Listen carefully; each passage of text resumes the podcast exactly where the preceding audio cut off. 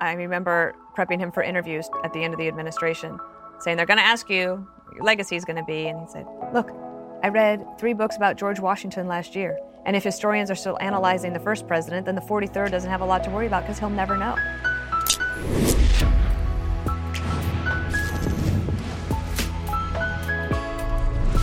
Hey, hey, and welcome. This is the Ben Shapiro Show Sunday Special, and I'm really excited to be joined today by Dana Perino. She's host of the Daily Briefing and co-host of the Five. Dana, great to see you. It's amazing to finally get to do the Sunday show. I know the best well, Sunday show. Oh, thank no you. No offense to Chris Wallace. well, for people who don't know your background and have only seen you on Fox News, you first rose to prominence as President Bush's press secretary. Mm-hmm. But what was? How did you get into politics before like before that? that? It's funny. I um, I worked uh, on Karl Rove's book uh, and a couple of others, and I remember um, he Karl wanted to write just from when he was the president's uh, campaign manager in 1998. And I remember the editor saying, you can't just show up as the, the, president's campaign manager. You have to understand how, and those were always the, kind of the hardest first uh, chapters for people to write. Charles Krauthammer was the same when I worked with him. Peggy Noonan didn't even want to do it, but uh, I do think it's really important, and it's one of the things I love about your show is to like dig a little deeper. Like, how did you get to be this person? And well, my family's from Wyoming. Um, both of my uh, great grandparents on my maternal and my paternal side uh, homesteaded in Wyoming. Um, one became more of a entrepreneur, like with a motel that there's I 80 goes right through mm-hmm. Wyoming, big trucking route. And so they had a motel there and a couple of other things. But I feel like maybe where I identify the most is with my great grandparents' ranch in Wyoming. Um, so it was the late 1800s. They came from Italy. My great grandfather was a coal miner. Uh, he did that all the way up to the 60s. He did die of black lung. He and my great grandmother had um, eight children, seven survived. One of them was, was my grandfather. And it's in the Black Hills of Wyoming. A lot of people think because I worked for the president, I'm either from Texas and I knew the Bushes, or that when I say I'm from Wyoming, there's sort of this, oh, then you must know the Cheneys. I'm like, I didn't know the Cheneys either. Um, the Cheneys were from the other side of the state. The Black Hills is about 80 miles west of uh, Mount Rushmore, well, the ranches, right by Devil's Tower. So it's a pretty rugged country, good cattle country. And my grandfather thought that he wanted to be a doctor. And so he was on that path. However, uh, World War II happened, and he then went and fought in the Pacific. And the Marines had him uh, train as a medic. But like with many of those veterans, they felt like they had seen the world at that point, and they were done with it. And he was needed back on the ranch. He goes home. But before he went home, he comes down through the Panama Canal up in the dock in Philly. That's when he's going to decommission. Uh, the war was over. And a friend of his said, We want to set you up on a blind date tonight. And my grandmother's friend said, We want to set you on a blind date tonight. Both of them refused to go until the last minute. And it was love at first sight. And they um, got married and they had three children. So my dad was the oldest of three. Yeah, I think he knew early on that he didn't want to be a long time, lifelong rancher. He was the first one to go to college uh, at University of Wyoming. One of the things about my dad that maybe helps explain me later is he loved news and he loved debate, and so he used to. Said this is before like speech teams existed. You know, he at the University of Wyoming, at least, he and his roommates um, would take a topic, and they would debate it, take one side, take a break, and then have to argue the other side. So uh, he and my mom met at Casper College, and I was the oldest of two when I was two and a half, my dad got a job with Western Farm Bureau Life Insurance Company. We moved to Denver. And my dad, when the third grade, started this tradition where I had to read the Rocky Mountain News and the Denver Post before he got home from work. And I had to choose two articles to discuss before dinner. And I flash forward a little bit for, I know you have a daughter. Um, for anyone that has a daughter and they're maybe concerned, like how do you raise a confident young person, um, and I'm not excluding boys, I just know my own experience. My, I, this is the early days of feminist marketing. There was this yellow T-shirt my dad bought me, and in all black capital letters it said, "Anything boys can do, girls can do better." Which of course is not true, but it's one of those things where my dad was always like, "You can do whatever you want." But having that opportunity to express myself and defend my positions about why I chose this article, why do I think it's important, gave me I think the confidence later on to do that with the president of the United States. And I really encourage that kind of interaction with young women at their at their earliest ages. If if um, anybody that's watching, if they can can do that. Um, one thing that people don't realize, I don't think, until the Kamala Harris Biden dust up at that first debate uh, this year, is that Denver was the city that was the subject of the busing desegregation uh, that lost in the Supreme Court. Uh, Denver then was the first to try to integrate schools using busing. And so when I was in the fourth grade, instead of going to the school that was three blocks away from my home, I got bused 20 miles into the city. I was one of only four white kids in the whole school. Um, I, I was talking to my mom about it, and she said, It's not that you didn't make friends, though I remember it kind of differently. She said that on the weekends or after school, there was no one to play with. She didn't know anybody. And then because I got bullied and all the rest, I would have this anxiety about well, what if they get mad at me? Like, what if they don't like me tomorrow? And I would pray over and over again in this rote fashion, like, I hope they're not mad at me tomorrow. I hope they're not mad at me tomorrow. So my parents ended up, after two years of that, moving to a rural part of Colorado, and that's where we grew up. Went to University of Southern Colorado on a speech team scholarship. Um, went to graduate school, University of Illinois, uh, Springfield. I was getting a degree. I was going to be a reporter. And I liked covering politics. That was what I really wanted to do. But you can't always cover politics if the state legislature is not in session. You got to do other things. And one day, the station I worked for, a CBS affiliate, said they wanted me to go cover this murder trial. This young boy, two years old, had been murdered by this woman's best friend who she'd been living with. And the trial was starting, and they said, go and get a uh, interview with this woman.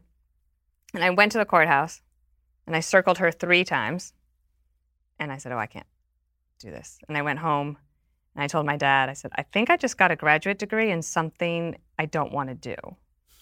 And he was great. He said, um, As soon as you graduate, then we'll just, you come home, you'll figure it out.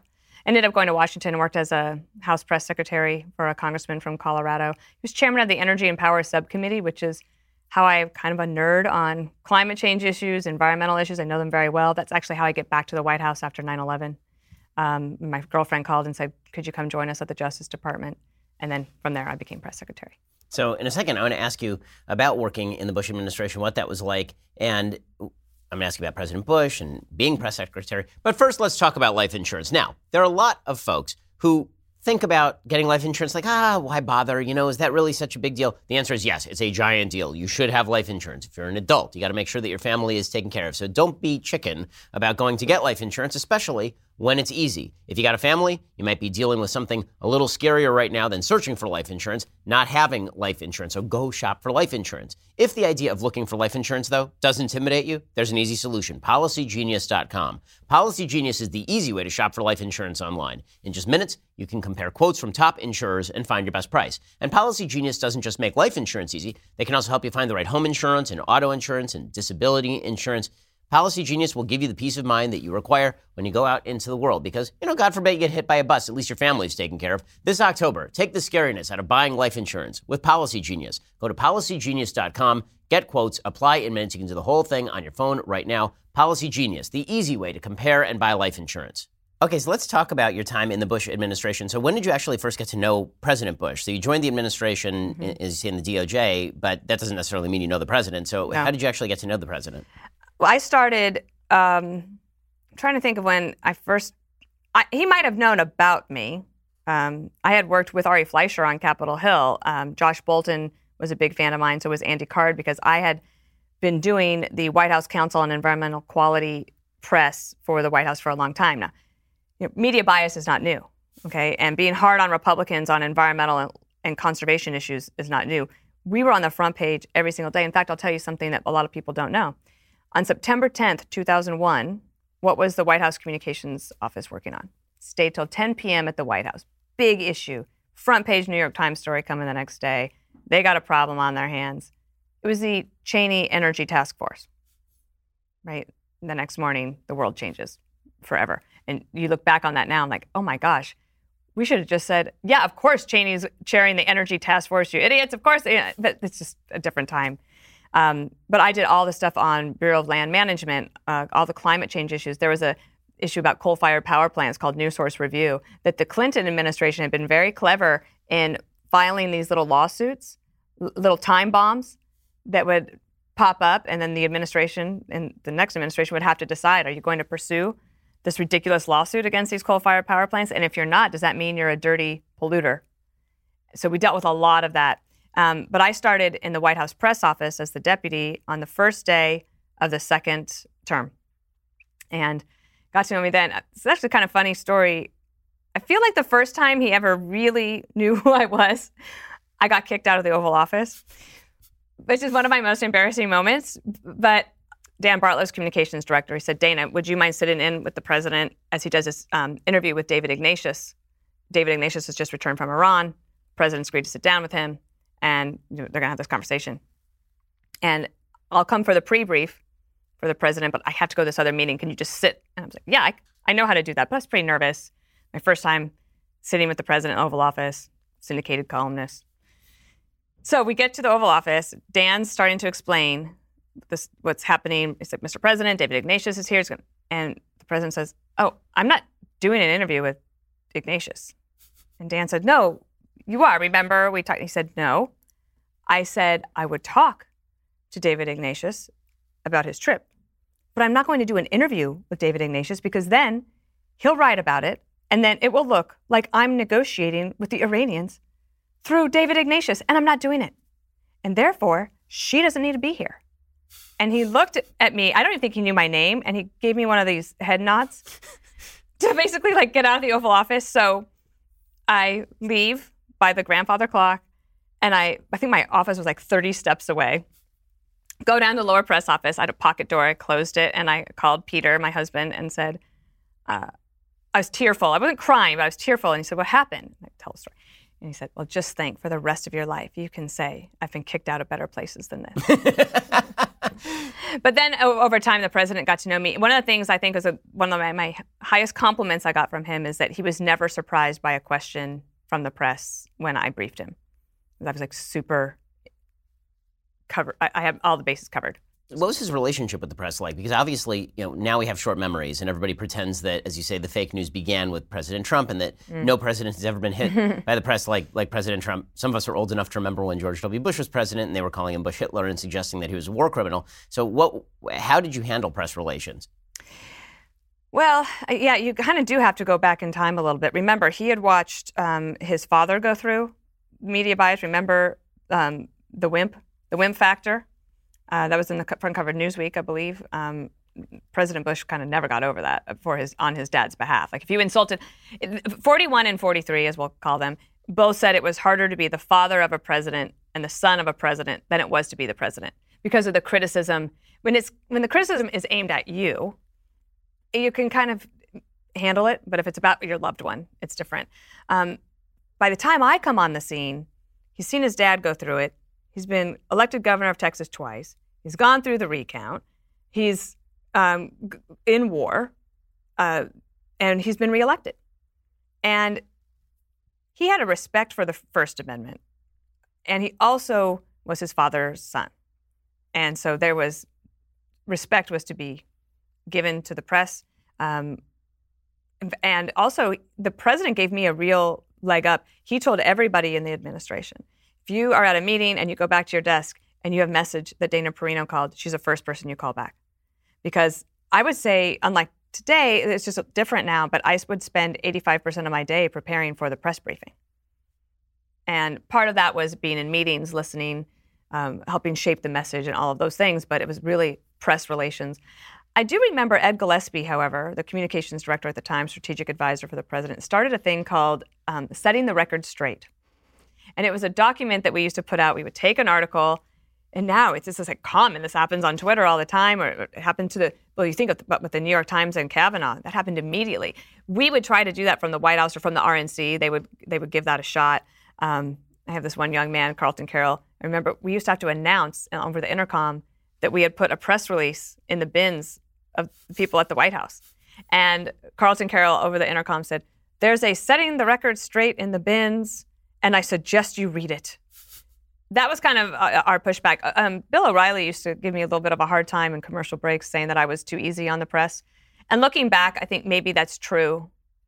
Maybe that's true. But I also had good relations where, especially with the White House press corps, I don't think I would change how I handled it because I used to think if I'm speaking in front of at the podium and if the pre- if the president were watching me, I would think if would he be proud of what I was saying, and if the answer was no, I didn't say it.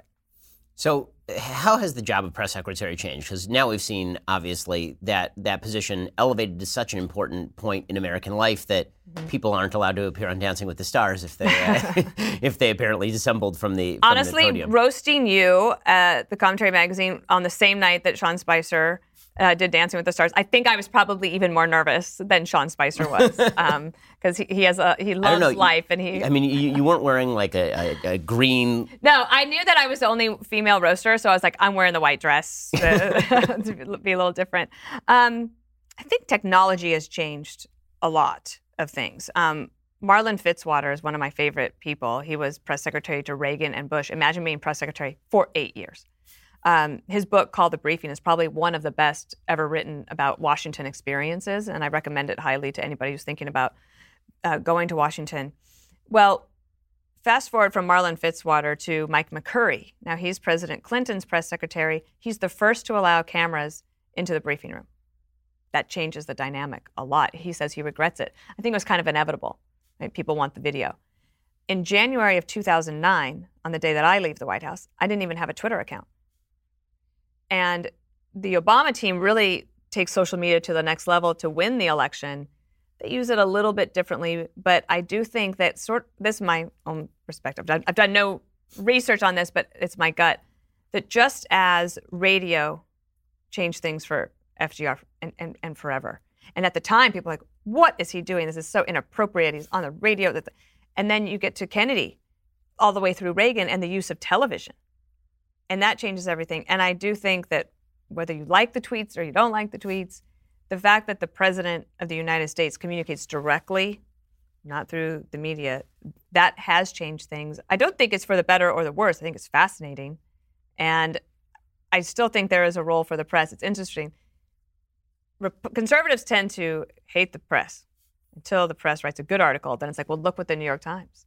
Even the New York Times wrote that. I had a rule in my office always read the article twice before you complain about it. And that helps soften things. So, your relationship with President Bush was obviously very close. And that meant that when you were press secretary, your message was much more on message with, with President Bush's. Mm. Did, how would you answer questions where you didn't quite know what the president thought? Because that, that obviously, the, the gap between the president and the press secretary has been very obvious in this administration, where the press secretary will go out there, at least early on, say something, the president will then undercut that, or the press secretary, in fear that they might cross the president, will give some bizarre answer on mm. something that might normally seem sort of obvious to, to everybody. This is a great question. I have a great story about uh, our connection um, one of the things is uh, Dee Dee Myers was given bad information, actually given bad information from the National Security Council about a strike. Was it? I think it was in Afghanistan actually, and she had been at the White House on a Saturday. Reporters asked her, like, "Hey, we're hearing about activity." She goes and she asks the National Security Council. They say, "No, it's not happening." She tells that to the press because they were afraid. They didn't want to upset the operation, but that hurt her incredibly fast forward, you know, Scott McClellan gets into this thing. It's like, well, I, he, whatever he said he heard, that was. So I'm, I was hyper aware. One, I never, ever, ever want to get in trouble for anything. I like the gold star on the chart at the end of the day. So I would be super cautious about things like that. The other thing is, and I think Obama and, and Trump are like this as well. President Bush let me be with him anytime I wanted. So I would listen uh, uh, to all of all of the things that he would say. Um, I didn't always raise my hand. I could raise my hand if I wanted to, but I could observe everything. So the story I was going to say about this is um, the only time I didn't double check to make sure was really high stakes. I woke up one morning, four o'clock in the morning. I used to get four four twelve. I would wake up. My alarm was at four twenty, but I woke up at four twelve. Uh, and there's all these emails that say from reporters they want to know what the president thinks about Prime Minister Maliki of Iraq sending troops into Basra. And I'm like, let me, you know, I'm just still drying my hair, guys. I'll get back to you as soon as I can. Then they're all, and I don't know what came over me, except for that I had been with the president so much. I'd been in all the secure video teleconferences with Maliki and um, Karzai. And finally, I say about 5:45 in the morning, I think I gave it to Reuters. I said, the President of the United States supports Prime Minister Maliki and reminds everyone that this is exactly what the world was thinking Maliki wouldn't do. But he did it to help protect the uh, minority there in Iraq, in Basra, because Basra was a mess. About five minutes later, all these articles start coming in from the wire services. Petraeus is furious with Maliki. Gates is furious. Rice is furious. Nobody knew that this was happening. They're so mad at Maliki. And I thought, oh my gosh, I could get fired today. I really did think that. I, my stomach sank. I was so nervous. Get to the White House, senior staff meetings late. Bush White House was never late. Josh Bolten comes into the Roosevelt room from the Oval Office side, not his office. And he's standing there instead of sitting down. And he said, I, met, I just came from the Oval Office. I'm going to tell everybody in this room that if anyone here says that the president doesn't support Prime Minister Maliki, they are wrong. And I had the little piece of paper. I was like, I said it. I said it. He's on record. I have it. Like it's like it's there. In 2009, eh, 2000, late 2008, 2009, we did interviews with Charles Krauthammer, four of them, that Charles decided never to publish. That was, you know, it was up to him. And Charles says to the president, "When did you know that the surge was going to be a success?" The president says, "Well, Basra, and when Maliki sent the troops in, and nobody thought he would do it, and he says, "You know, Charles, nobody in my administration was with me except for Dana. And that he remembered meant a lot to me. So we were that, I just I tell that story to say like we were super close. I understood him, he understood me and we have, you know, in a lot of ways he was like a second father to me, but you know, if the if he as commander in chief had asked me to mop the floors for 8 years, I would have done it. So in a second I want to ask you about what the press always gets wrong about George W. Bush. We'll get to that in one second. First, who really wants to go to the post office? I mean, the post office is great. I mean, they provide great services, but do you really want to schlep all your stuff to the post office in the back of your car and unload it all, and then you have to wait in line? Here's what you need a way to get all the services of the post office without actually going to the post office. You need stamps.com. It's one of the most popular time saving tools for small businesses. Stamps.com will eliminate trips to the post office and save you time and money with discounts that you can't even get at the post office. Stamps.com brings all the amazing services of the U.S. Postal Office directly to your computer. Whether you're a small office sending invoices, or an online seller shipping out products, or even a warehouse sending thousands of packages a day, Stamps.com can handle it all with ease. Simply use your computer to print official U.S. postage 24 7 for any letter, any package, any class of mail, anywhere you want to send it. Once your mail is ready, just hand it to your mail carrier or drop it off in a mailbox. It is indeed that simple. With stamps.com, you get 5 cents off every first class stamp and up to 40% off priority mail. Not to mention, it's a fraction of the cost of those expensive postage meters. Stamps.com, it's a no brainer. It'll save you time, it'll save you money. It's no wonder over 700,000 small businesses already use Stamps.com. Right now, my listeners get a special offer. It includes a four week trial plus free postage and a digital scale with no long term commitment. Just go to Stamps.com,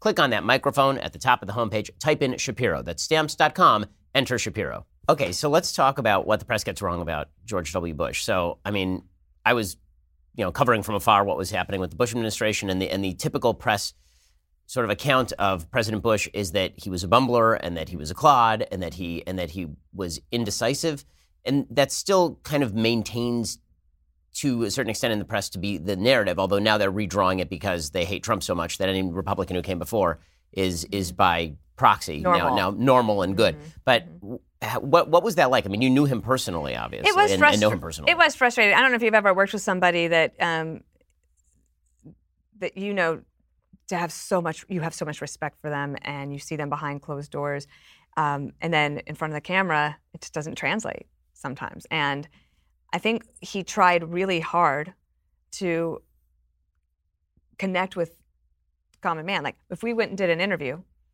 he loved the crew he didn't care about the talent he loved the crew right so like behind the scenes people knew so uh, we started doing these things uh, these off the record meetings on foreign policy, we would invite uh, reporters in. The New York Times, I think, refused to come because it was off the record, but everybody else came. It was like, fine. Well, if you don't want to get the president's thinking, whatever, fine. We don't don't come. And to a person, they would leave and say, "Wow, why isn't that the person that you see on TV?" And I think, you know, a president has multiple audiences that uh, they're talking to all at the same time: the American people, our troops, our allies, and our enemies.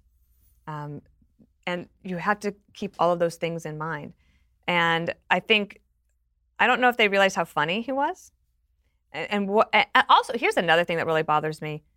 This is oh, I had a reporter who wrote a book about working in Washington, women in working in Washington, and she called me and she says, "So, how hard was it to be in the Bush bro White House?" What are you talking about? I was the press secretary. If I needed something on foreign policy, I called Condi Rice. It was Homeland Security. I called Fran Townsend. Got an education question. I'm going to call Margaret Spellings. You know, uh, counsel's office, Harriet Miers, Ledge Affairs. That was Candi Wolff. I, mean, I, I could go on, but I think I've made my point here. To and, and it's very frustrating that he was a, he was a promoter of women, but we didn't promote it in terms of we didn't put out a press release every time a woman achieved a new position just because it was on the merits. That's how it was just a meritorious uh, situation. Um, there were gay people that worked in the Bush administration. Now, a lot of people did come out uh, after the administration, but I also think you know when when gay marriage uh, became accepted and the Supreme Court ruled, you know, that changed so fast with society. Um, I feel like people think he was quite an intolerant person, and, and he was not. How did you handle leaks in the White House? So that's obviously been a huge issue with this with this administration, and there were some problems with leaks in the early Bush administration. By the second term, it seemed like that had been locked down pretty well. I, I can't even remember a leak that we had to deal with, actually. One time, I did think there was a leak, and then the president said, no, that was Hadley. that was uh, because Steve Hadley had, had, given some information about it. Anyway, uh, no, we didn't really have leaks, though. If there ever was a leak, I think it's so interesting. You can take it to the bank. The press office never leaks because they have to clean up the leaks, but they're always suspected of the leak. But I tell you, it's almost 100% foolproof that the first person to complain about a leak is the leaker. Wow, the he who smelt it dealt it theory of absolutely of leaky politics. I remember it from the John Roberts nomination. Um, there was somebody in the counsel's office, and something came was in the paper like, how, wait, "That's not accurate. That's not true." Get this call at 6:40 in the morning from a guy I never even really talked to, and I realized like, oh, he's the leaker. So let, us fast forward from the Bush administration to now you're on Fox News. So yeah. what was that transition back into TV and, and news like for you? Because you started off there and you yeah. sort of ended up there. Although but. what I was doing when I couldn't get the land the interview at the courthouse was very different from what I do now. Um, I knew when I left the Bush administration that I wanted to stay in the conversation. I also wanted to be somebody that could continue to defend and promote the legacy of George W. Bush. And I enjoyed explaining things to people. I, I, I, enjoyed that. One of the things I made the mistake of doing, and a lot of people do this when they leave um, public service, is you say yes to everything. I was burning the candle at both ends. I was working later hours than I had when I had been at the White House. Um, so eventually, after just being a contributor for a while, being the guest, I, I almost always, for those first two years, was defending the Bush administration because you remember President Obama, remember get a mop? He would say it over and over again. It was a constant, a gentle, respectful way of pushing back and setting the record straight. Uh, so I did that. And then I got nominated by uh, McConnell, and then President Obama agreed, and I got Senate confirmed to the Broadcasting Board of Governors, which oversees Voice of America and the like. I do a lot of work, care a lot about Africa. It's kind of born in, put into me uh, by the Bushes. And I was coming back from Nigeria. I was at Dulles Airport. And I got a call asking me if I could come up to New York for five weeks to do this temporary program with five people at a table. And that was eight years ago. So we moved up here and did that. But I think the hardest thing was, as press secretary, I was very used to explaining somebody else's decisions explaining their decision making. I could tell you exactly why he did it, what what his opinion was. I knew all of that. It wasn't until I came on the five that I was challenged to say, "Well, what do you think?" And I realized that there's a big buffer in that because if I'm if I'm your spokesperson, it's not me that they're criticizing, right? So that was new for me. I remember Greg Gutfeld at one point turned to me and he said, "No, what do you think?" Not what the administration thought. Like, what do you think about? I think it was the legalization of marijuana. And I really had to spend some time thinking about it and think about how I would articulate it. I think that was the hardest part. And then also, for a while, I don't know, maybe this is just true of every, it might not be true of every network, but for a while, because the show was called Temporary, and everything is temporary, right? You can be fired at any time. that that can happen. I, I wasn't sure. Am, am I going to have to leave doing this commentary work and go back and being a spokesperson for somebody or doing PR work, et cetera? And when I finally realized, oh, I can let go, I then I, I started having more fun. So I want to go back for a second. You mentioned the legacy of George W. Bush, and President Bush has famously said that you know he he only thinks that his legacy is going to be written 100 years after his presidency, and then we'll really sort of know. Well, we're not 100 years out, but we are 11 years out from his presidency, mm-hmm. or 10 years out from his presidency. What do you think that that the Bush administration's legacy is, and, and President Bush's legacy will be? I, I really have to hand it to him for having this viewpoint. I remember prepping him for interviews at the end of the administration saying they're going to ask you your legacy is going to be. And he said, Look, I read three books about George Washington last year. And if historians are still analyzing the first president, then the 43rd doesn't have a lot to worry about because he'll never know. Abraham Lincoln went, to, you know, unfortunately murdered, dies thinking he's unpopular, right? And and so no, I don't think that they'll ever really know. I I I think that looking through the prism of today, you know, I'll even have people say to me, "Oh, you know, I really miss real Republicans," and I, I understand what they mean in terms of civility, like if that's if they're looking for civility. But I also believe, and I learned this from President Bush, democracy is self-healing. And we have the greatest country. We've been through so much. We, we've been through a lot worse. Um, 43 used to talk to me about when he graduated from college, how terrible the country was actually fighting each other in the streets in the late 60s. And, and we're a long way from that. Um, I think that his work with veterans will continue. Obviously, 9 11 is the turning point for so many things. And for a presidency that was supposed to be about returning to domestic policy, the tax cuts early on, right? Improve education, um, less government, no foreign uh, nation building. All, that all changes in a moment out of necessity. And I think that is something I think will people will look back and say he was able to focus the mind and through his strategy was to help other presidents for the future have tools in place to help protect the country from it ever happening again. I think that that will be the most important part of the legacy. I'd be remiss if I didn't talk a little bit about the war in Iraq, because you mentioned it a little bit earlier.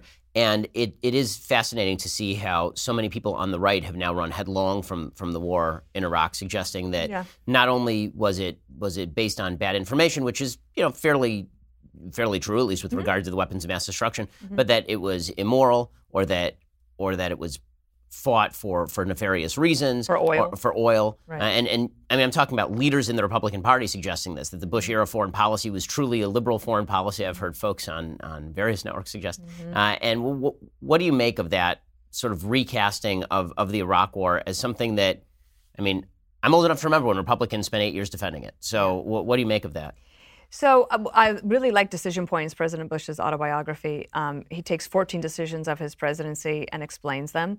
And what I also like about it is he said, "I'm done debating it." Right. So I'm going to tell you what I knew at the time. You can't you can't force people to have a legacy based on information they didn't have at the time. And I still maintain that the world is better off without Saddam Hussein. And I hurt for our veterans that have come back and have injury, um, and for the ones who didn't come back, for the Gold Star families. I, I do think that um, defending what they did, why they went, how many, how many young people volunteered? It's, it's an incredible number because they believed in freedom. That was the other thing was that this innate belief in freedom. That was a rallying cry. And now it seems quaint and to me, I I look at all around the world like solving problems at their source will help a lot of things. Would help a lot of things. Our immigration problem at the border, for example, law and order, things like that. Um, I also feel like the national security reasons for why you go to war. Was there a threat? Was there a credible threat? One thing I admire about President Bush as well is that he never blamed the intelligence agency. He never did that because he knew as president he needed them, right? And that they, they had it wrong. Uh, things can go wrong. And I think that he, as he writes in his book, if he had other information at the time, would he have gone to war? No. That's not the information that he had. So let's fast forward to today's politics and talk about what's going on now. So obviously, things are incredibly different than they were mm-hmm. in 2008, even 2004. And we are living in this bizarro world in which, in which President Trump is the president, and that is a shocking development for people who are traditional followers of politics because obviously he came from literally nowhere in the mm-hmm. political landscape. And as, like and just steamrolled over all the other primary everybody. So yeah. so first I want to get your sort of analysis of what the hell happened in 2016 because we have a bunch of competing sort of narratives about what happened in 2016. On the right, you have this narrative that President Trump put together this brand new coalition that had never been done before, driving people out to vote like mm-hmm. no one in history. And on the left, you have this idea that President Trump stole the election and that truly Hillary Clinton was just sort of a failure at recreating the coalition of Barack Obama, but that the new normal is Obama's coalition and Trump is an outlier. How do you analyze that? well, I'm definitely with the former. I think the latter is really dangerous for Dem- if Democrats think that they're going to lose again. Um, I'm also troubled by this notion that you have actual Democrats and many women Democrats saying a woman can't can't put a woman up in 2020 because a woman just can't beat President Trump because a, America's not ready to vote for a woman. And wait, Hillary actually won the popular vote. Right? She screwed up her strategy in three states, and so I, I feel like the, all this women's empowerment uh, nonsense that you hear from Democrats basically saying, "Oh, we actually we can't beat him." Okay, I actually think that the popular vote might not be achievable for for President Trump, though he's given it a shot. Going to New Mexico, going to California, if you can uh, increase those vote totals there, even if he doesn't win those states, I'm not saying he'll. New Mexico might be in the cards. California obviously is not. But if you can increase the number of people that vote for you um, that, and improve on the popular vote, that would be that would be something. I also think that Americans were much more ready for change than traditional uh, politicians or political observers thought. They were much more comfortable with it. They had had it. I'm very interested in the voters that voted for um, uh, well, Obama and then Trump. I don't feel like the Democrats have done anything to win back those votes. I haven't. I feel like their economic arguments are pretty poor. And I remember Mitch McConnell um, saying on air uh, at the state of the first State of the Union after Trump wins, after that first year of his presidency, it's like Dana, look at this list. Look at all these things. And in any Republican administration, if you didn't know who the president was, would, would, would, would Republicans be pleased? And the answer is arguably yes. From judges and policy deregulation, all of these things have made sense. I also think that Republicans are quite lucky that President Trump decided to go with them right? Because had he thought that there was an opportunity and the timing was right, he could have steamrolled over the the Democratic Party as well. And well, now he's doing that. he did have it with the Republicans, and now he's doing it with them. Um, I, I did recognize about two years ago. I said they're going to come after the Electoral College. This is going to be the new thing. Even though Obama won the Electoral College, they never talked about it again.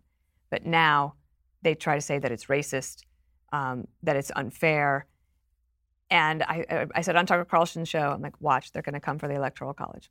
It won't happen in our lifetime, but it is under threat. So in a second, I want to ask you about sort of my theory that, that Trump is reaction to not only the Obama years, but in part to the Bush years in, mm-hmm. in, in an interesting way. But first, Big tech, a lot of big tech, it ain't friendly to conservatives. There are a bunch of companies out there who just don't like conservatives very much. I mean, take a look at Twitter and what they choose to trend and how they choose to describe it. It's just terrible. Well, if you can't trust certain elements in Silicon Valley to treat conservatives fairly, how can you trust them to handle your privacy and personal online data? That's why I recommend using ExpressVPN every single time you go online.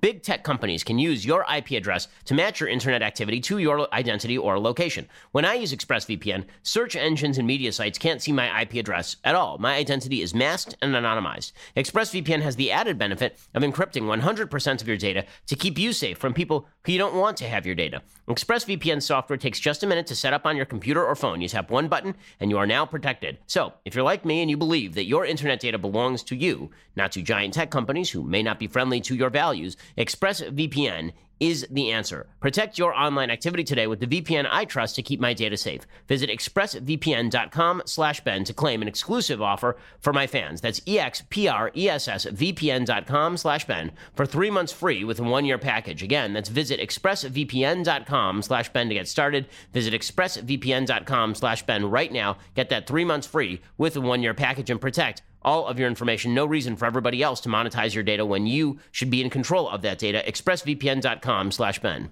I want to throw out a theory about what drove Trump directly over everybody in the Republican Party, including President Bush's brother, right? Mm-hmm. And, and just steamrolled everybody. And that is there was this roiling anger inside the Republican Party dating all the way back to the Bush administration, in which Republicans, I think to a certain extent, rightly felt that Republicans had not defended themselves against the predations of the press. President Trump has spent an enormous amount of time bashing the press. It's one of the things that, for all of my quibbles with the way that he acts, with for all of my serious criticisms of his character, mm-hmm. and even for my criticisms of, of his overuse of the term fake news, when he's a hammer in search of a nail, and there are a lot of nails for him to hit. And for Republicans, it felt a lot during the Bush administration like, why won't President Bush Fight. just come out and defend himself? We're out here fighting for him. Mm-hmm. Why won't he defend himself? It was really frustrating. And then in 2008, John McCain had somewhat of the same thing going on where it was he was being savaged in the press as a racist and as a bigot and as and then he was it was suggested that he was Bush term three, even though he had right. significant differences with President Bush. And then he was uh, in the background saying, "Well, I'm never ever going to mention Jeremiah Wright." And Republicans were, going, "What the? Why? Why would you not?" And, and then in 2012, it was Mitt Romney, the most genteel milk toast human being ever to walk the planet, running, and his entire campaign was basically Barack Obama's a really good dude, but marginal tax rates are out of control. And so right. along comes Trump in 2016, and he's a giant pulsating middle finger. And a lot of Republicans just say, "Okay, that guy," because we're sick of this. What, what do you make of that theory? I think that's right. I also feel like, but also back in time, if you go like after 9 11 and the country's at war, um, one of the worst things is inauth- uh, inauthentic behavior. Um, it wasn't in President Bush's nature. Although, when Kanye West suggested that he was a racist um, after Hurricane Katrina, he says that was the thing that hurt him the most when he was president. As a leader, you know, he, he was a turn the other cheek kind of guy, focus on the goal. And I'm like that too. And, and, and I, I think I just have to be who I am. But sometimes that doesn't work so well on cable news. I'm not a fighter, really. Um, I will argue my point, but I also have a longer term view of life and a legacy. And I think that he probably did too. I imagine when I say that I thought about what he would be thinking of me, I imagine he thought, what would my parents be thinking of me? right? And that he and he has a deep faith and a relationship with God, and and he was going to live that faith. So, fast forward, when people are thinking that their uh, culture, their very way of life, their very being, is under assault, and then here comes somebody who is willing to stick up for you. There's power in that. And I was very good friends. I am very good friends with Brett Kavanaugh. I worked with him uh, in the White House. I remember when I was spokesperson for Justice Roberts, then Judge Roberts.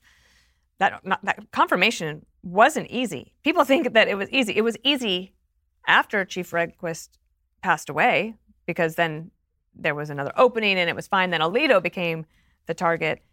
But at the time, I remember I didn't understand. I'm not a lawyer. So I didn't understand why I was getting all these questions about the right to privacy. I was like, I thought this was supposed to be about Roe v. Wade. What are we doing?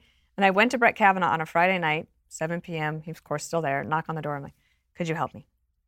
And and he does. Right. He helps walk me through it.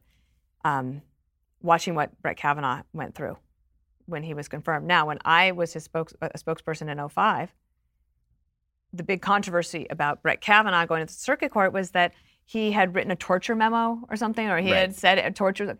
So that, but arguably, all of these accusations about his character in high school and college would have been brought up in 04 and 05. Never, never heard a whisper of it, nothing. And I was with my husband in Spain on our 20th anniversary on when Kavanaugh did the second hearing, the second testimony. And I've never seen my husband outraged. And I cried the entire time. And I really thought nothing will unite conservatives like this. And when it's a choice between two people whoever the Democrats come up with and President Trump, I think that the Democrats are going to have a really hard time. I mean, so what, what the hell happened to the Democratic Party? Because it, because something has gone deeply awry here. Well, maybe it's that they're having their own moment, right? They're having this fast forward eight years from now, if we do this uh, interview again, we'll look back and go, oh, the Democrats were really mad because whatever it might be. I mean, I understand why they're angry. I think that there was, I, I do think that there was this sense inside the Democratic Party that they were never going to lose another election, and that Barack Obama had forged a coalition that was unbreakable because it did not rely on traditional white voters, uh, and that this was the growing demographic. So as long as that demographic kept growing, he was never going to lose again. they had kind of a parallel situation. They didn't deal with Bernie Sanders early. They changed the rules to accommodate him. He has a following and moving. He wasn't even a Democrat. And it just so happened that Trump ran the tables. Bernie ran into the Hillary Clinton bulwark, basically. And now they're all still paying for it. And uh, they're, they're just they're going through transitions. It's quite common for a, a party to, if they get two terms at a White House, which is almost always the case, that that next eight years is pretty turbulent for whatever party. I don't know how the Democrats will end up. There's a lot of realignment going on. It's kind of fun to, it's it's kind of fun to live through it now. I would say in 2015 and 2016, I don't know if I loved watching Republicans fight amongst themselves. Um, but now I feel much more like an observer, and it's pretty fun to watch. I kind of hope there's a contested convention at the, for the Democrats. That'd be fun. It hasn't happened. I asked Brett Hingham, I said, what's it like to cover a contested convention? He said, I don't know, I've never done it. So it could be really great history making. Mean, so who do you think emerges? And we're going to get in the political prognostication game here, and I, I- I've lost too much money betting on politics to actually do this much anymore. But I'm not asking you It's to. fake money. It's It- like it- house money. Is- but let's talk about the Democratic primary process. So right now you've got Joe Biden, who is well liked by a lot of Republicans. Like I know a lot of Senator uh, Senator Cruz, who is really opposed to him, talks about Friendly. very friendly. A lot of Republicans are very friendly with Joe Biden. You know, obviously, I've spent my entire career commenting from the outside, so I know very few Democratic senators. I know a lot of Republicans and very few Democrats. Yeah. And so from the outside, it has always appeared to me that Joe Biden is a political manipulator, that he is fairly good at that, but that he is actually sort of just a genial, kind of bumbly guy. Yeah, does he look hungry for it? No. Um, it's sort of like remember when you read in the New York Times that Barack Obama tells Joe, "You don't have to do this," and it it seems like that is kind of the slogan for the campaign. There's no real verve. You're like, this, where's the energy? And even in his crowds, it's like, eh, like he's he's the he's the next thing. I do think there's a lot of similarities to the Romney uh, candidacy. Uh, thing is that the Democrats keep hoping that uh, the, his opponents that he's going to crater. He's not. He stays atop the polls, so he won't crater until one of them decides to go after him. right? Castro tried, failed. Think about Marco Rubio. Marco Rubio tries to go after Trump, fails. And I think Bernie is a kind of a non-entity. He has a core base of support. They'll always be with him, but it's not growing, not really shrinking. It's not growing. Kamala Harris, you know, when you're polling fifth in your home state, and Andrew Yang, who is authentic and likable, um, and does crowd surfing, like he, it's just different. If you're fifth, you know, behind him in your home state, you've got you've got you've got problems. Now, you know, changing strategies. I think that Elizabeth Warren is getting a lot of positive press right now. She has a lot of energy. When I talk about that energy, she, you saw the media talking about her four four hours of taking selfies. It's called a photo line, but like selfies, whatever you want to call it. Um, there's energy in her speech, and now at her speeches, people are finishing her lines. Like they've gone back multiple times. They like her. So there is something there with Elizabeth Warren. But I would say this she missed her moment. She should have ran in 2016. She should not have endorsed Hillary. Should have, should have taken on Bernie. And she would have been the candidate against Trump. I don't know how that would have turned out. Yeah, I mean, I, I think that that's.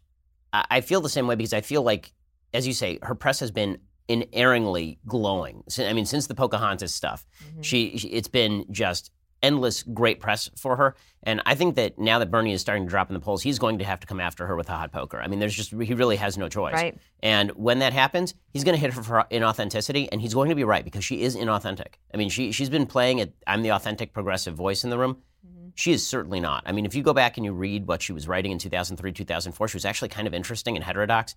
And now she's mm-hmm. cribbing off of Bernie Sheet and then pretending that she came up with all these ideas herself. I mean, even Stephen Colbert exposed her on the middle class tax stuff. So I, I think that that Biden is default candidate, and I do think that Biden's candidacy has a serious shot against Trump just because default Democrat could do fairly well against Trump because of his personal foibles, meaning that running a dead person against against Trump mm-hmm. might not actually be the worst strategy. You, you, don't necessarily need somebody who is transformational and, and feels I energetic. do think it's going to be close no matter what. Although, I'll also think about this with the Democrats, and maybe this is true for Republicans as well. Probably is. Um, the governors that used to be seen as great uh, presidential candidates because they've been executives of a state. They they're not from Washington. But here's the thing: they're not on TV all the time. Nobody knows them. So you here you have Governor Hickenlooper uh, and Governor Bullock, two very accomplished people, can't get a foothold. And I think part of that is that there's just so much national attention now, rather than state-based. Let's talk for a second about the transformation of the Republican Party. So you, you mentioned all the, the chaos inside their party in 2015, 2016. Mm-hmm. So, how do you think that the new Republican Party stacks up to sort of the Bush era Republican Party? What, what's changed and what's the same? Well, I think that um, I think that a lot of the people who were Reaganites come through even to, to, even to today. But one thing also, you, I thought you were you would mention that Republicans were very frustrated with the Bush administration for spending. I think that was the Tea Party, but it didn't seem to matter with Trump. It right? doesn't now, right? So that is that's a quick change in right. eight years, but Kristen Soltis Anderson has this, well, she's not the only one, but she told me about this chart where the majority of people are not fiscally conservative and socially liberal. Right. No one not. is basically, yeah. They're socially conservative and fiscally liberal. And that's where you have somebody like Elizabeth Warren saying, I will uh, increase the average Social Security check by $200 a month. Doesn't nobody cares how she's going to pay for it. I actually think like on that, what, what would President Trump say? Right? Is all of a sudden it's like, well, we can't do that because no, I think like up the ante, like just keep going, and the the consequences of this kind of spending and, and debt and deficit. It seems to me that we took a lot of grief for that in the Bush administration that you don't hear so much now. Maybe that's okay. Maybe it doesn't matter. Maybe you could get to higher growth. Maybe you know deficits. I, I, I don't know. It's it is kind of a partisan thing. Uh, spending Republicans care about it during the Obama years, maybe not so much during the Trump years. Democrats railed about it in the Bush years. Or not. It's. It, I think the spending issue is is super important. I also think that there's some innovation that needs to be done. And I like states doing the experiments, especially when it comes to healthcare. If we could figure out a way to unleash the free market, to be able to allow competition in some way to help with healthcare, I do think that Americans would realize we don't have to go to a Medicare for all model that will break the country. Um, th- there's some rallying to be done. But the Republicans right now, you, you have to ask yourself on the Trump campaign, like, what do you want to do in a second term?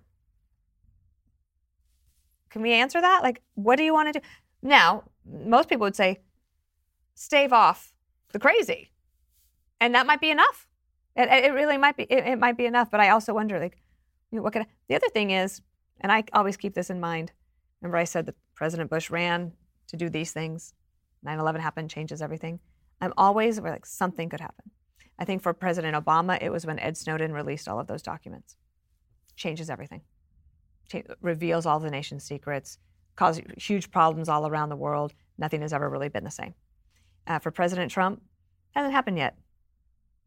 But the Iranians hitting a Saudi oil facility, it's a pretty big deal. So let's talk about how you maintain being a happy, well-adjusted, nice person in this space because that is indeed a rarity. And that there are nice people, but you are. Uh, I have I've yet to hear anyone say a bad word about you, which is an amazing thing. I don't know I mean, you haven't talked to Greg Gutfeld. He might give you a few. He might give you a few. Um, no. Yeah, but everybody has bad things to say about Greg. So that's, that's different. Um, yeah, he's. Um, I really don't think that I would actually have the career I have now without Greg because he really gave me the confidence to come out of my shell. Um, I remember Brian Kilmeade one time filled in for Greg, and he said, "I had no idea you were funny." I was like, "Well, we were at war. Like, what was I supposed to say?" Um, I, I, was raised Lutheran. Um, my uh, of course, I like you know like on the gold star on the chart extended to Sunday school. Um, I have relied on my faith many times, and I'm grateful to have it. Um, it's funny, like sometimes you forget that you need you can you can be a little bit lax in, in your relationship with God, and and um, then something will yank you back to reality. You think you think you can try to fix it, and you realize, oh, no, actually, you need to turn it over. And the Serenity Prayer um, is really important to me. So, um, knowing what I can do, what I can't do, and the wisdom to know the difference as something that I think is important.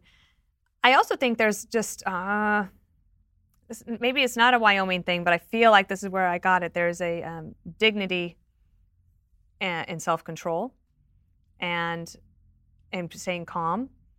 And for example, at the podium, I never let anyone see me rattled. And President Bush used to say, You might think she's nice, but she's tougher than you realize. Um, and maybe a little bit that of that too is that I hold a lot of it in. But I learned a lot from President Bush. I remember uh, towards the end there was a interview with uh, these two great guys, Terry Hunt and Steve Holland, AP and Reuters. They were like frickin' frack. They came everywhere with us, and Holland is still there at, at the White House today they came in to interview the president at the last moment, and they the president said something about, oh yeah, Bill Clinton was here yesterday for lunch, and they're like? I'm like, we didn't know. And it's like he said he, he didn't put out a press release every time, and they asked, are you friendly? He's like, yeah. I said we are. He said, you know, I call him on the days when nobody else would. Remember when the Obama team went after him in South Carolina, suggesting that he was a racist? And he said, I called him on that day. And I always remembered that like, oh, call your friends on their hardest day. You called me once um, on a hard day. And I also remember this um, at the end of the administration, Peter and I were headed to Africa. Uh, we're going to do a little vacation, but also volunteer at a PEPFAR site. And I leaned my head back against the chair and I said, Nothing I do for the rest of my life will ever be this difficult or this important. And it really hasn't. And I'm so grateful to be an American, to have the opportunities that I've been given, I haven't had a lot of hardship. Um, I also can't stand uh, disruption, drama. Uh, I, I, hate it when others are mean. And I, maybe it has to do also if I go back to um, being bust.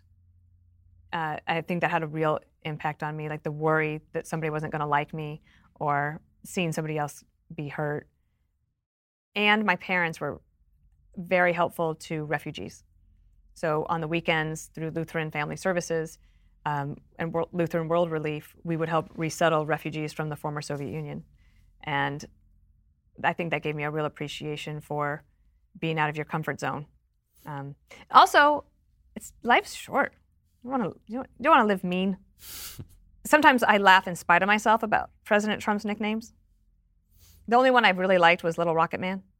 For personal reasons I did and personal bias reasons, Sloppy Steve is my personal favorite. But, sloppy, uh, uh, actually, Sloppy Steve, that's pretty good. That's pretty good. Um, I understand the power of it and the the marketing and, and the skill and the political acumen. The president's super smart about that, right? He, he has the strategy. I just know, like, it would, it would hurt me to see somebody made fun of. That's probably why I'll never run for office. No, probably. I'm never running for office. Don't ever, ever nobody no wiggle room there. So no, I'm not going. I'm not going to do it. So for for folks who don't know your husband, Peter is just a delight. So how, how did you guys how did you guys meet? Like I only met him recently. I've known you for a while, but yeah. I, have only met him. I'm recently, so glad you got to meet him because he's such a kick. Also because he listens to Ben Shapiro every day, and um, he he does this long walk in the mornings with Jasper at the park, and and sometimes he comes back and say, "Did you hear what Ben?" Of course, I heard what Ben said because I always I listen to. So I'm I'm glad that Peter and I have you to share uh, as in, in our fandom. Uh, we uh, have an 18 year age difference. Um, I was 25 when I met him on an airplane. We were seated next to each other, that, by our seat assignments. He, we were going from Denver to Chicago, and then I was going on from Chicago to DC. And it was really love at first sight. And I moved to England eight months later, lived there for a year with him.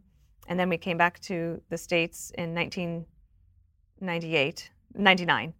And then 9 11 happened and we came back. And he has I, it, one of the things in my book and the good news is that I talk about is my favorite piece of advice is that choosing to be loved is not a career limiting decision. I think a lot of people put off relationships or marriage or family because they think they want to achieve a certain level of professional success and then they'll find love and do all of those things. And I try to tell people it doesn't it doesn't have to work that way. I actually feel like I couldn't have done any of this without Peter. And then, of course, there's Jasper. So you've written full books about Jasper. so what? What's, You're not a what's dog guy. Yeah, my my wife is trying to get me into it right now. Like oh, you're, really gonna, trying you're to get. totally going to cave. I, I, I am uh, for security reasons too, because I keep being told that if you if you, that if you really want to be secure in your house, then you need to have a dog outside. So this is. I maintain. I've always maintained this. When Elizabeth Smart was kidnapped, if they had had a dog, it never would have happened. Yeah, I mean, I get this a lot. So my, my, Mhm. my kids are into it. My wife is into it. I have a feeling within Oh, good, two years. I'll be. Uh, yeah, exactly. I, I will be a dog acolyte, and all of my prior anti-dog Do you remember the time that you um, sent me? You, you were going to do an ad for some sort of dog thing, and you said to me like, "No, you should take this one. This is more for Dana." That, that was exactly right. It is it is one of the more awkward ad reads in the history of the Ben Shapiro show because and that's saying something. oh yeah no th- there have been some real bad ones and that one definitely is, is like right up I grew up with dogs, um, and especially on the ranch. And the my grandfather was such a good dog trainer. My uncles too, very, very good dog trainer. So I, I learned that. Um, I, I had a dog with Peter. We got him in uh, Scotland. Hungarian Vizsla uh, breed, short hair, sleek. They're sweet, smart. Um, Henry was with me from when I was 26 to when I was 40. And one of the things I love about dogs is that they don't care that in that time I became the White House press secretary and moved to New York and was on the five. Like they're just your constant. It really is, you know, man's best friend. The other thing is, uh, Greta Van Susteren called me the night Henry died, about six months after we moved to New York, and she said, "You'll have to get another one." So, well, how can I do that? I live in New York, and there's no grass, and well, she was right. And so that's we got Jasper. Jasper has grown up with the five. He is seven and a half years old. I believe that dogs help bring a family closer together. Not that you need that. I know I'm not trying to. oh no no no this- Jump on. listen keep making the case I'm- If you are arguing with your spouse or you like having a tough day, but you go out for a walk with the dog, it really is a tension reliever because you laugh at them, they're funny, or they worry about them, whatever it might be. Um, also, they're a great buffer for politics. Like when I go to the dog park, I don't talk to politics. Anybody, I'm like, oh, sorry, I'm at the dog park, and and you have to try to find commonalities with your fellow humans. And right now, people feel very polarized, or they feel like that. I don't know if you get this. I've, this lady ran into me in the street the other day. Oh, Dana, I just want to say hi. I love your show. I'm a Democrat, but I love your show. Like, why do you have to say that?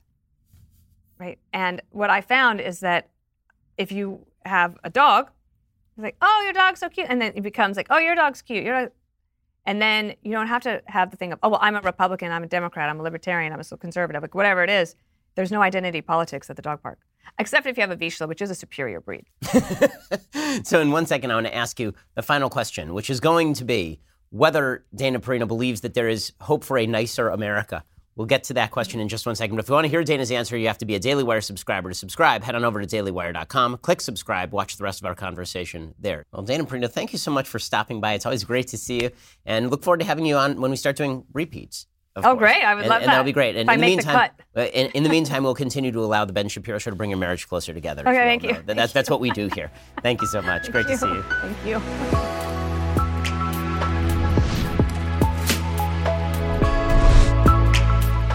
If you enjoyed this episode, don't forget to subscribe. And if you want to help spread the word, please give us a five star review and tell your friends to subscribe. We're available on Apple Podcasts, Spotify, and wherever you listen to podcasts. Also, be sure to check out the other Daily Wire podcasts, including The Matt Walsh Show, The Andrew Klavan Show, The Michael Knowles Show, and my show, The Ben Shapiro Show. Thanks for listening. The Ben Shapiro Show Sunday Special is directed by Mathis Glover and produced by Jonathan Hay. Executive producer Jeremy Boring. Associate producer Colton Haas. Our guests are booked by Caitlin Maynard. Post production is supervised by Alex Zingaro. Editing by Donovan Fowler. Audio is mixed by Mike Coromina. Hair and makeup is by Jesua Olvera. Title graphics by Cynthia Angulo. The Ben Shapiro Show Sunday Special is a Daily Wire production. Copyright Daily Wire 2019. We'll get to more on this in just one second first. Pure Talk believes in American values, and that free should mean, you know, like free. So when you switch to Pure Talk today, you'll get a free Samsung 5G smartphone. There's no four line requirement, no activation fee, just a free Samsung that's built to last with a rugged screen, quick charging battery, and top tier data security. Qualifying plans start at just 35 bucks a month for unlimited talk, text, 15 gigs of data, and a mobile hotspot. Pure Talk gives you phenomenal coverage on America's most dependable 5G network. It's the same coverage you know and love, but for half the price of the other guys. The average family saves almost $1,000 a year. So, I challenge you to choose a company that actually doesn't hate your guts and shares your values. Let Pure Talk's expert U.S. customer service team help you make the switch today. Go to puretalk.com slash Shapiro to claim your eligibility for your free brand new Samsung 5G smartphone and start saving on wireless today. Again, go to puretalk.com slash Shapiro to switch to my cell phone company. I've been using them for years. They're fantastic. You'll love them as well. Go to puretalk.com slash Shapiro and claim your eligibility on that free brand new Samsung 5G smartphone. Start saving.